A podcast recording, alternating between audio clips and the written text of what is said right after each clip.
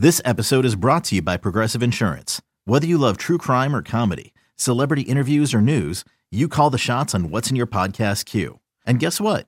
Now you can call them on your auto insurance too with the Name Your Price tool from Progressive. It works just the way it sounds. You tell Progressive how much you want to pay for car insurance, and they'll show you coverage options that fit your budget.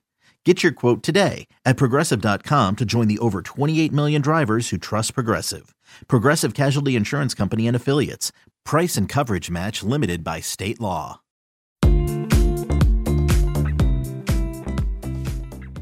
Welcome to MLB.com Extras. I'm Danny Wexelman with Jennifer Langosch, who covers the Cardinals for MLB.com.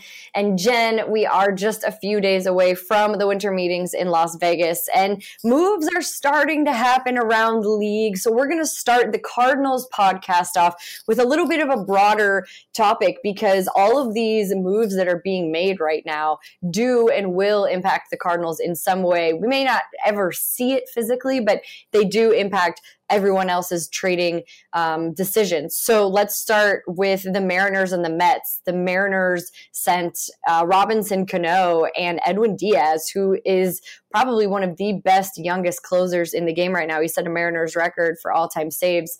Uh, they're heading over to the Mets. So stacking the NL East a little bit more. And then we're recording this on Wednesday, uh, December or Tuesday, December 4th. And Patrick Corbin just decided he was going to go to Washington, D.C., play for the Nationals, join a pretty stacked rotation with Max Scherzer, Stephen Strasburg. He got six years, 140 million. So kind of setting the table for top end of the line, um, starting pitchers and doing that. And so the NL East, as of today, is is a force to be reckoned with, and we'll get to that a little bit later. But now this leads me to the rest of the table and the names that are being chatted about because we have been chatting about Paul Goldschmidt now for I think three weeks and Bryce Harper as well, and the chatter is starting to pick up about Goldschmidt and heading to the Cardinals. So we'll talk about that. And then let's talk about Harper because I know he hung out with Nelly the other day, but he was at a Nelly concert with Kris Bryant of the Cubs.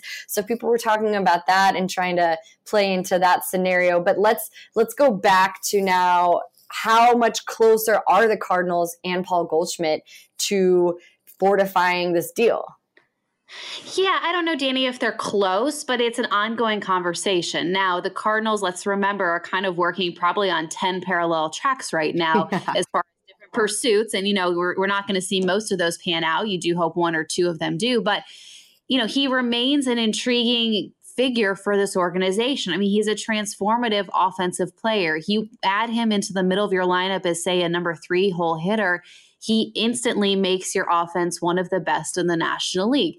That's the one side of it. The flip side, though, is what the cost is for the Cardinals, which is, of course, cost in terms of talent. How much do the Cardinals have to give up um, as far as prospects are concerned? And then the risk of only getting him for one year before he's a free agent. And I think that's the point, Deanie, mm-hmm. that really has the Cardinals tied up even more than the prospect cost because we've seen the Cardinals be willing to deal prospects before. They did it a couple years ago for Jason Heyward, giving up two first round picks for only a one year guarantee. They did it last year for Marcell Ozuna giving up some some top 100 prospects. But this is an organization that knows how to replenish that prospect pool really well. So I think if they, you know, are looking at what they'd have to give up, I think that's all replaceable. To me, the bigger question is do you go all in for 2019 with Paul Goldschmidt, knowing that he may walk next year? And then what position does it put your organization in a year from now when you already know you're going to have Marcell Ozuna, Michael Wacha, and Miles Mikolas, among others, uh, becoming free agents. So that's what the Cardinals have to decide.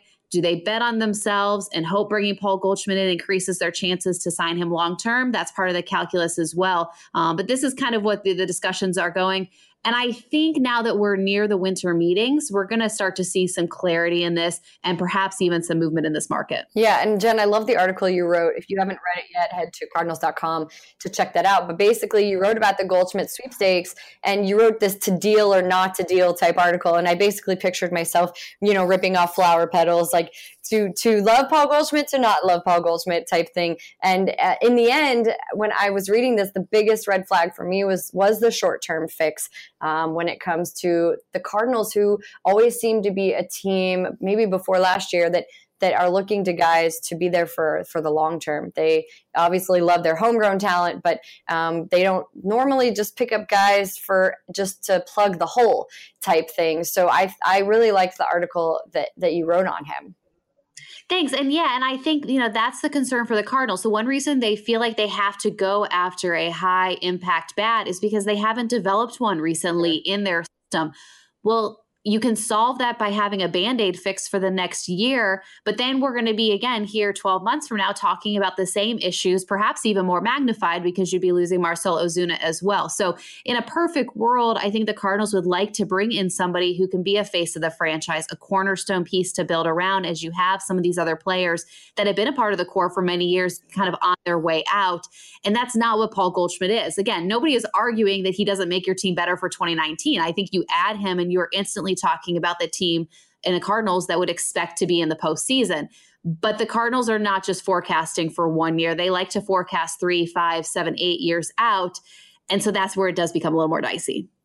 Yeah, no, absolutely, absolutely. And so this leads me to the next topic, which is Bryce Harper, because if they get Paul Goldschmidt, does that deplete the money they were going to use to potentially go after Bryce Harper? I know um, that there there were talks of some meetings going on. I know Nelly was uh, advocating for him as well. So uh, St. Louis is, is hot on the trail. But if let's say uh, in a um, hypothetical, if they get Paul Goldschmidt, do they still get Bryce Harper? I mean, they could, and the reason I say that is because it kind of is is two different costs, right? I mean, Paul Goldschmidt is going to cost you in terms of prospects, but it's not going to cost you a lot of money. I mean, it's a fourteen and a half million dollar deal that he has for next year, and again, then he's a free agent, so you're not tying your hands at all on the financial side. So you very much have the financial flexibility within this organization to go make a bolder move. Of course, that bolder move could be Bryce Harper, which a lot of Cardinal fans hope it is. So could they do both? Absolutely, they could. Do I expect it?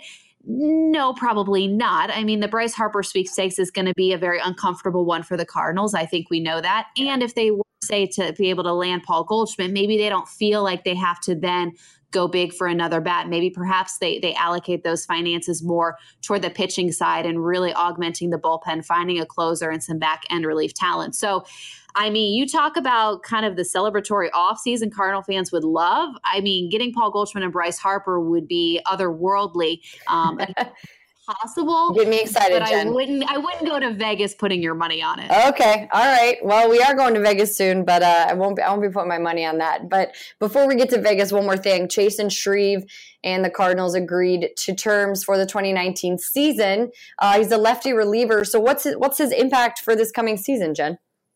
Yeah, I mean the Cardinals really, at the very basic level, they need left-handed relievers who can get left-handed hitters out, and that's one of the things that really they stumbled with last year. I mean, we've seen the Brett Cecil investment really not pay out. Um, you've seen kind of you know Kevin Siegrist come and go, Tyler Lyons come and go. Chasen Shreve is a guy that they traded for midseason, thought he could fill that role. He is the guy. You know, Cardinal fans now remember they gave up Luke Voit for, and we all saw what Luke Voit did for the Yankees down the stretch, so that stung bit. But, you know, he's a guy who the Cardinals, you know, got to sign for just under a million dollars. There's not a huge financial investment there. The key for Chasen is going to be being able to keep the ball in the ballpark. And sounds very simple, but he has been bitten by the home run ball. And again, is he a left hander who can step up in this bullpen?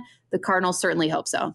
Okay, and now on to Vegas because this is the thing we really want to talk about. You're going to be in Vegas. I'm going to be in Vegas. It's my first time there, Jen, and my second winter meeting. So I'll be a little more calm. My head will be on a swivel, I'm sure. But I'm excited because I feel like everyone's kind of setting the table right now, and we're going to see a couple of big things go down. But as far as the Cardinals' wish list, uh, because whatever happens in Vegas is not going to stay there, Jen. It's going to get out.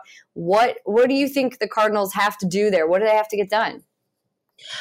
I mean, they're two priorities remain the same. 1A is getting that big offensive bat to change the dynamic of your lineup and 1B is is supplementing the current bullpen, you know, the relievers that you have with some other help. So, again, they're working on different tracks to be able to identify players that could fit those needs, but those are really kind of the areas of concern for the Cardinals and, you know, speaking to the first one as far as impact bats, there's not many available. So, I mean, there is a sense of urgency to really, you know, have the Cardinals define if they're in this Bryce Harper sweepstakes. And if they are, how uncomfortable are they willing to be? And if do they pivot to Paul Goldschmidt and make it an offer that's so competitive that Arizona Diamondbacks can't turn it down? I think at some point they're really going to have to decide which of those two paths is, is the most tenable for this organization because, quite frankly, if you miss out on those two players, I mean, yes, you can go down to kind of the next tier, but does that dramatically change the look of your offense?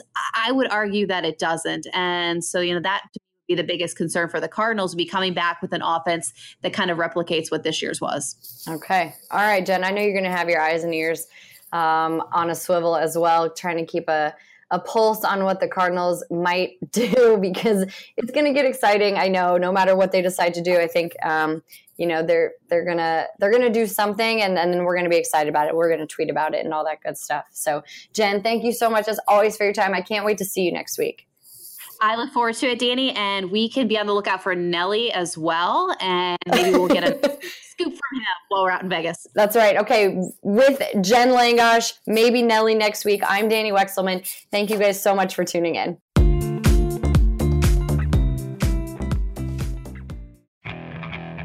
Okay, picture this: it's Friday afternoon when a thought hits you. I can waste another weekend doing the same old whatever, or I can conquer it. I can hop into my all new Hyundai Santa Fe and hit the road. Any road. The steeper, the better. Because my all new Santa Fe is available with HTRAC, all wheel drive, so I can hit the trail without a worry in the world. Heck, with three rows and best in class rear cargo space, I can pack the whole family in with all our gear. We've got available dual wireless charging for our phones, so we'll never lose touch with civilization, and we won't lose touch with the primordial power of Mother Earth. So which is it? Waste the weekend or do something a little more epic? And conquer it in the all-new Hyundai Santa Fe. Visit HyundaiUSA.com or call 562 314 4603 for more details. Hyundai, there's joy in every journey.